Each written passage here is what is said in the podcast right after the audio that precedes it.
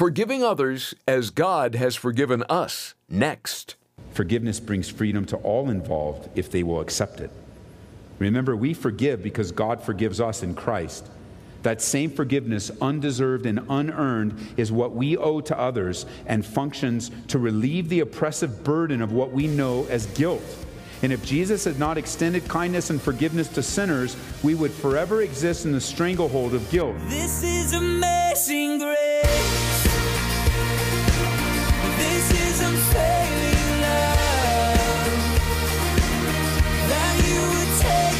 My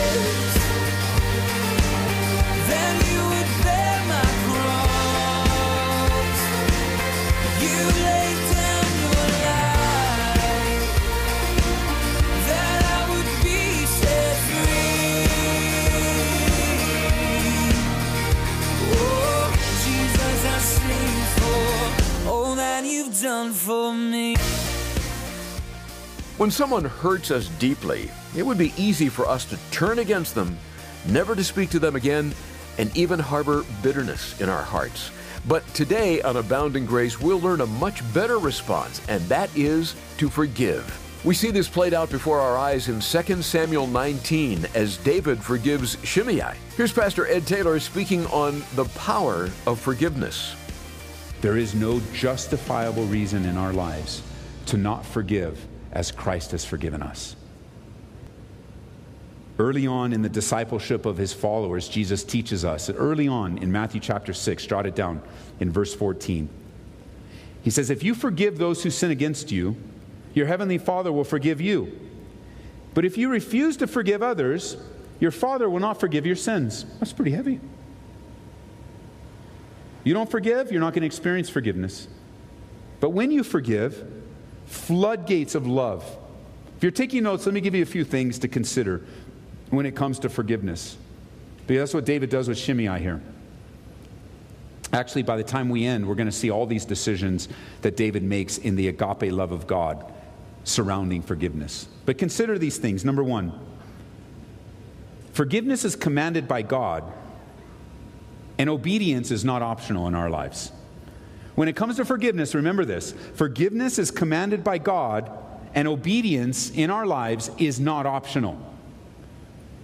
Deciding when we will and when we will not obey is an unfruitful thing.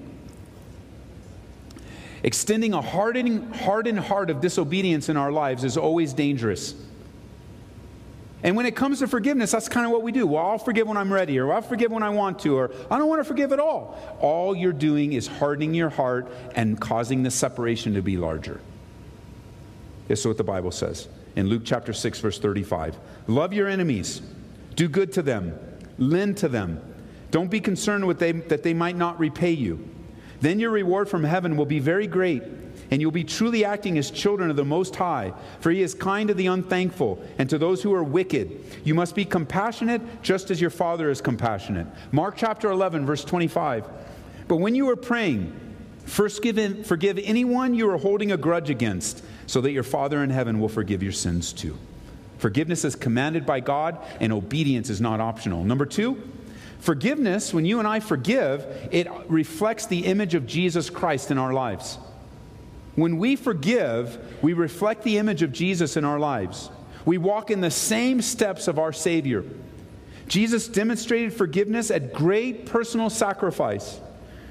In Luke chapter 23, verse 32, it says, Two others, both criminals, were led out to be executed with him. And finally, they came to a place called the skull, or you might know that as Golgotha. I'm reading from the New Living Translation on these because I really liked how they put them. But the place of the skull is known as Golgotha. All three were crucified there Jesus on the center cross, and the two other criminals on either side. Jesus said, Father, forgive these people because they don't know what they're doing. And the soldiers gambled for his clothes by throwing dice. When you forgive, when I forgive, I reflect the image of Jesus Christ in a world that desperately needs it, or even to a person, just one person that desperately needs it. Thirdly, forgiveness breaks down strongholds in our lives. Have you ever considered that there are strongholds in your lives of bitterness, of anger, of frustration that's directly related to your unforgiveness? It's not their fault. It's not what they did. It's not what happened years ago. it's because of your unforgiveness and your unwillingness to f- obey God. Because you see, forgiveness is not an emotion. Often we'll refer to forgiveness, and when it comes to us, we'll say something like, I don't feel like forgiving. Well, you know what? I believe you when you say that. There are times when I don't feel like forgiving either. When I've been so greatly hurt or so greatly damaged or so greatly betrayed, hey man, I'm with you. Don't look down on yourself when you go, I don't feel like forgiving. That just means you're a human being. Of course, I don't feel like forgiving, but let me tell you something forgiveness is not a feeling, forgiveness is an act of obedience. So you and I can forgive someone even when we don't want to, or even when we don't feel like it. Because what happens, well, I don't, I don't forgive I don't feel like it. So, apart from your feelings, you and I need to decide in the power of the Spirit to forgive. It breaks down stronger. When you and I forgive, we experience healing to our hurting hearts. And forgiveness is one major antidote. And I would even say, I would dare say this it is the one major antidote to bitterness. It's very difficult to be bitter towards someone when you have released them from their debt to you. That's what forgiveness means. Simple definition is to release someone from their debt. And some of you are waiting to forgive. Some of you are waiting for, to forgive because you're thinking in your mind, you know, they don't deserve it. Well, that's a great observation. Let's look at it in your life. Just your relationship with Jesus Christ. When He forgave you of all of your sins and the blood of Jesus Christ covered your sins, did you deserve it? Yes or no? Speak back to me. And even you guys listening on the CD right now, just yell at your radio because by now the Holy Spirit's working in your heart. So just yell it out. No. No, of course not. I didn't deserve it. Forgiveness was what? An act of grace on God's part. He gave me something that I didn't deserve. So anytime you forgive someone, you are forgiving the undeserving. If you wait for someone to earn your forgiveness or deserve it, you'll never forgive them because they can't undo the pain. Now, we don't have time to develop it here, but before you leave, if you need these packets, we have these packets on forgiveness and reconciliation. Forgiveness is an act of a will, it's, it's, it's an act on our part to release someone from their debt. Reconciliation requires another step on the part of the other person, and that's repentance. Because some of you are waiting to forgive someone because you say, Well, I know the Bible says if they repent, then I'll forgive them. Now, if they repent and you forgive them, that's a, that, you're on the fast track to reconciling your relationship. But if they don't repent, that's no excuse not to forgive. Because if forgiveness is an act of, of obedience, then all you need to do is obey that, and you're going to have to wait. You know, it's going to be hard to reconcile with somebody that doesn't admit they did anything that doesn't think they did anything, you're like, but you did. Like it, like I'm crushed, man. You did. And you know, you can't argue. It's not going to happen. If you wait for that to happen, you'll never forgive anyone. And, and this, this pamphlet, we got a few up here, or we're going to post it. You know, we're going to send on a link where you can download the PDF. If you need to really work through these things, uh, come up after the service, and we have extras printed out today. Uh, we don't have we don't have one for everyone, but if you don't end up getting one, you can check our Facebook and such. And I know Josh is going to be putting out a link and and there might, there's probably up on our website already. So, forgiveness and reconciliation are two different things. Forgiveness is a major antidote to bitterness. Obedience to forgive brings freedom in my life and enables us to start over in a relationship by the grace and the mercy of God. It doesn't guarantee it, but it enables it. It opens the door. Obviously, if there's unforgiveness, you're never going to come together. But when you forgive, it opens the door and enables the opportunity for the Holy Spirit to bring reconciliation. Number four, forgiveness loosens the stranglehold of guilt in the offender. When you forgive someone and you verbalize that, no longer will the person have to rehearse their sin and carry it as an unforgiven by the person any longer.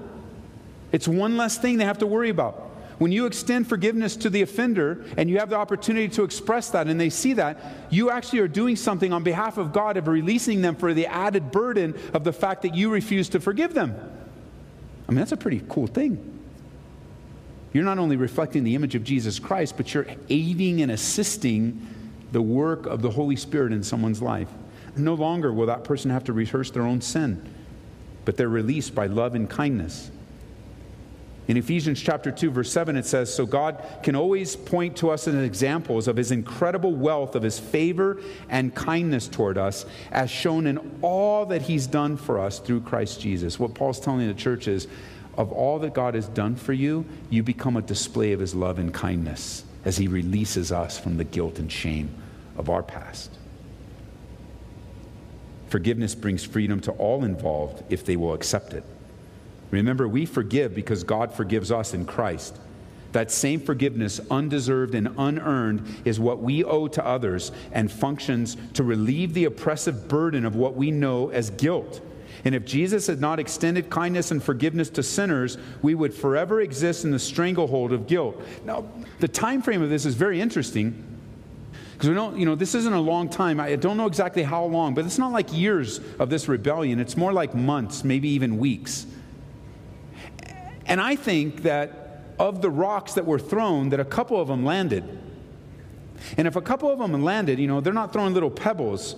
Like he's trying to do great damage to David.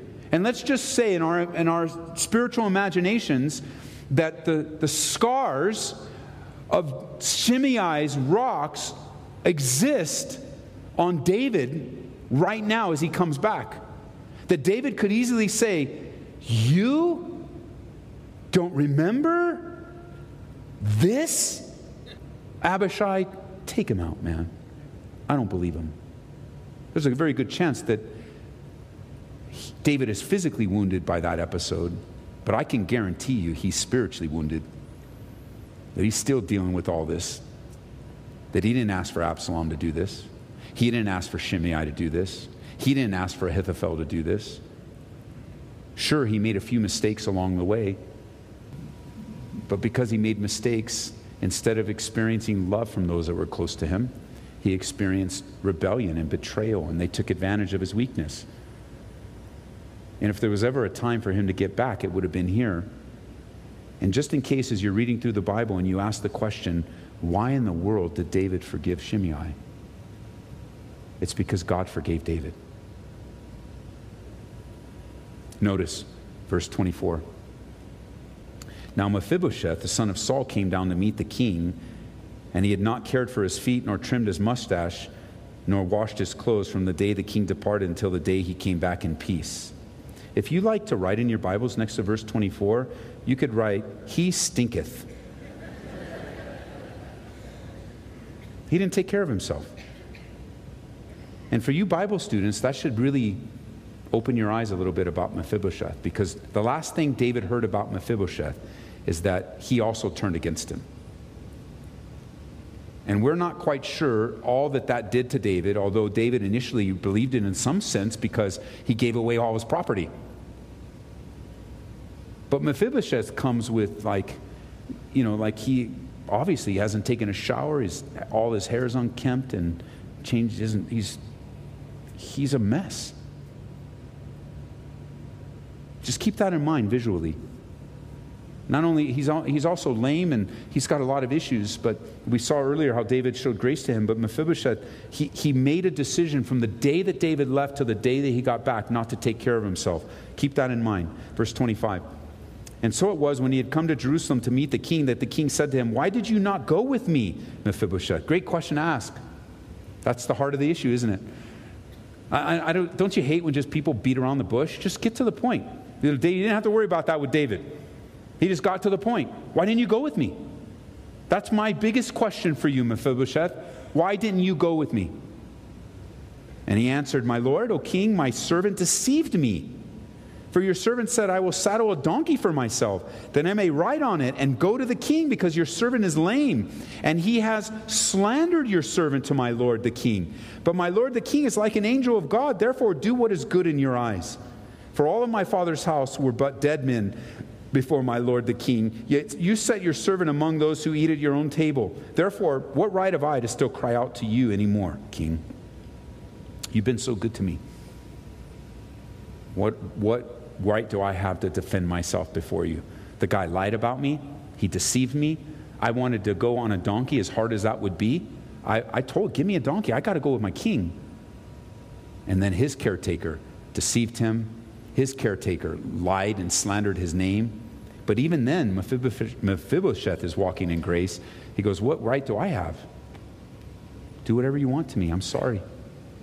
I couldn't control any of it, but I just, let, I just want you to know my heart was with you. If it was up to me, I would have gone because I did have everything ready. So the king said to him, verse 29, Why do you speak any more of these matters? I have said, You and Ziba divide the land. Then Mephibosheth said to the king, Rather, let him take it all, inasmuch as my lord the king has come back in peace to his own house. Now, David did listen to the lies and the slander. He believed them to his great personal harm. As Ziba said that Mephibosheth turned on him. The truth is right here. He didn't. He wanted to go. His heart was with David all along. But in verse 24, there's a visual to this as well. And because he hadn't cared for his feet or trimmed or taken care of himself, he chose to remain ceremonially unclean until David came back. This was a spiritual decision in his mind. Like, even if, and, and the thing about this is, David is gone, right? He's gone. Mephibosheth is in, that's a hard name. Don't laugh at me because that's a hard name to say. Mephibosheth was in Jerusalem and David was gone.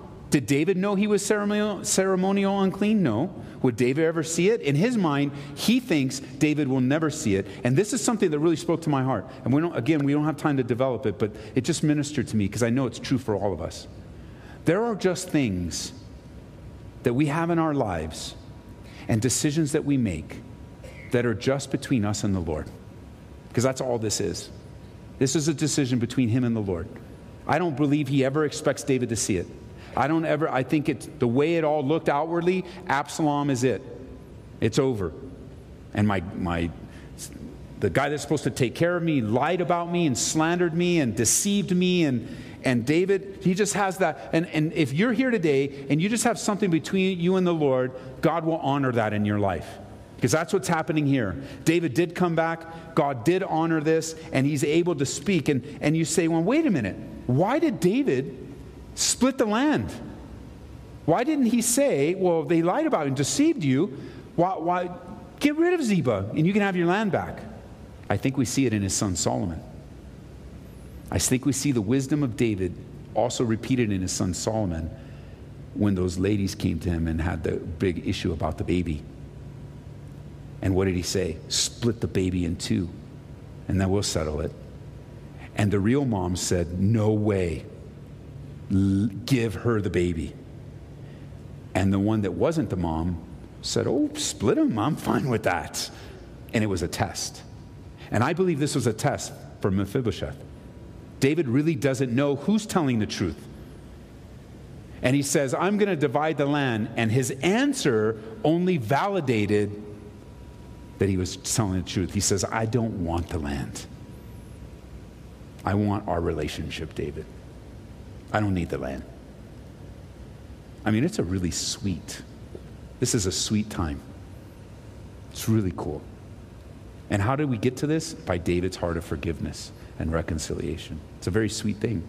Doesn't always end that way, but this one is. Verse 31. And Barzillai the Gileadite came down from Rogelim and went across the Jordan with the king to escort him across the Jordan. And Barzillai was a very aged man, 80 years old, and he had provided the king with supplies while he stayed at Mahanaim. And he was a very rich man. And the king said to Barzillai, Come across with me, and I'll provide for you while you're with me in Jerusalem. Just wants to repay his kindness. But Barzillai said to the king, How long have I to live that I should go up to the king to Jerusalem? I today am 80 years old. I, can I discern between the good and the bad? Can your servant taste what I eat or what I drink? can I hear any longer the voice of singing men and singing women? Why then should your servant be a further burden to my lord the king? And your servant will go a little way across the Jordan with the king. And why should the king repay me with such a reward? Please, Verse 37 Let your servant turn back again, that I may die in my own city and be buried in the grave of my father and mother. But here is your servant, Chimham. Let him cross over with my lord the king and do for him what seems good to you. And the king answered, Chimham shall cross over with me, and I will do for him what seems good to you. Now, whatever you request of me, I will do for you. Then all the people went over the Jordan, and the king had crossed over, and the king kissed Barzillai and blessed him, and he returned to his own place. So now David's showing kindness to someone that showed kindness to him. He, he has a magnanimous heart. And Barzillai's an old guy, he doesn't want to go, but he gives him a surrogate and says, Well, come on, I'll bless him then. So sweet. Verse 40. Doesn't sound like a guy that just overturned a coup, does it? He's extending love and mercy and forgiveness, as I believe a picture of what God would have, even from the level of politics, from the level of oversight. He's reflecting the nature of God. And the king went on to Gilgal, it says in verse 40. And Chimham went, with, went on with him, and all the people of Judah escorted the king, and also half the people of Israel. Just then all the men of Israel came to the king and said to the king, Why have our brethren, the men of Judah, stolen you away and brought the king, his household, and all David's men with him across the Jordan? So all the men of Judah answered the men of Israel, Because the king is a close relative of ours. Why then are you angry over this matter? Have we never eaten at the king's expense, or we ever, has he ever given us any gift? And the men of Israel answered the men of Judah and said, We have 10 shares in the king, because it was bigger 10 tribes of Israel, two tribes in Judah. We have 10 shares in the king, therefore we also have more right to David than you. Weren't these the guys that just turned on David? The ones that Absalom won their hearts over? Now they're fighting over him. We have more than that. And why then do you despise us? Were we not at first to advise bringing back our king? Yet the words of the men of Judah were fiercer than the words of the men of Israel. And we'll move on to the rest of that in the next time we're together. But for us, let me just say, there are things that we need to complete, so we'll be here just a few more minutes. You're finding that there, even though there's a little bit of dispute, everyone's rallying around David. David is able to negotiate peace and unity through compromise, the good kind of compromise, forgiveness, mercy, equity, kindness, and efforts to bring opposing sides together. And this section of Scripture is a remarkable testimony of the power of forgiveness, the power of forgiveness in the heart, a connection to God. Jesus taught us to pray, Give us our food for today, and forgive us of our sins, just as we have forgiven those who sinned against us. Matthew chapter 6, verse 11. Peter came and asked the Lord, How often should I forgive someone who sins against me? Seven times? No, Jesus said. 70 times seven. Matthew chapter 18, verse 21.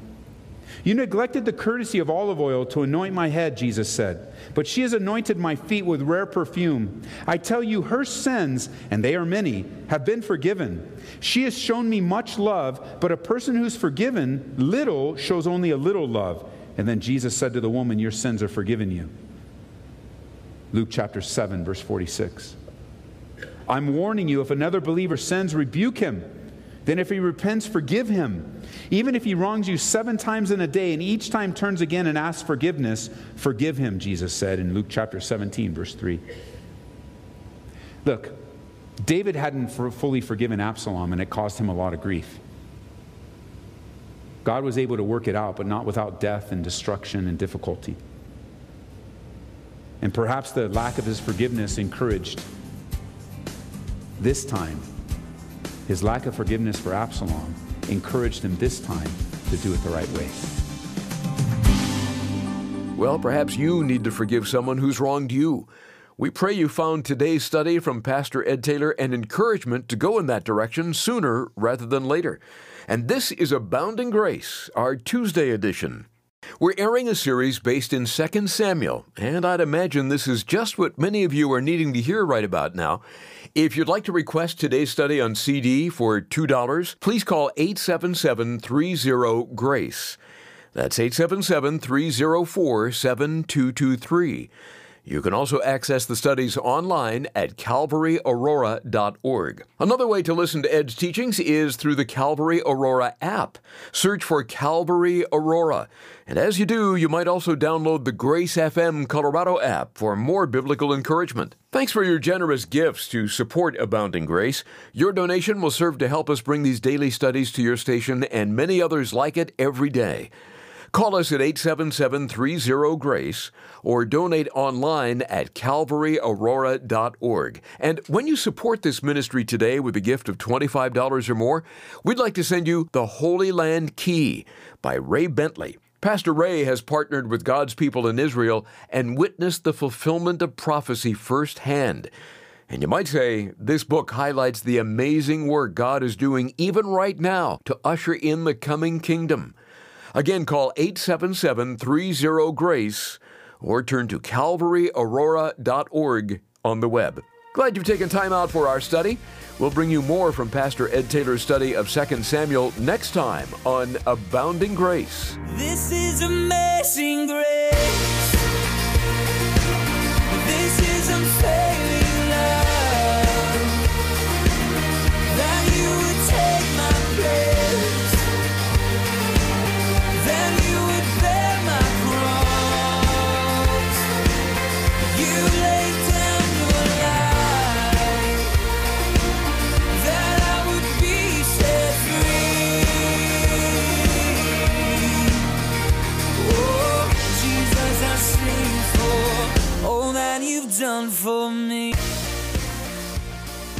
Abounding Grace is brought to you by Calvary Chapel, Aurora.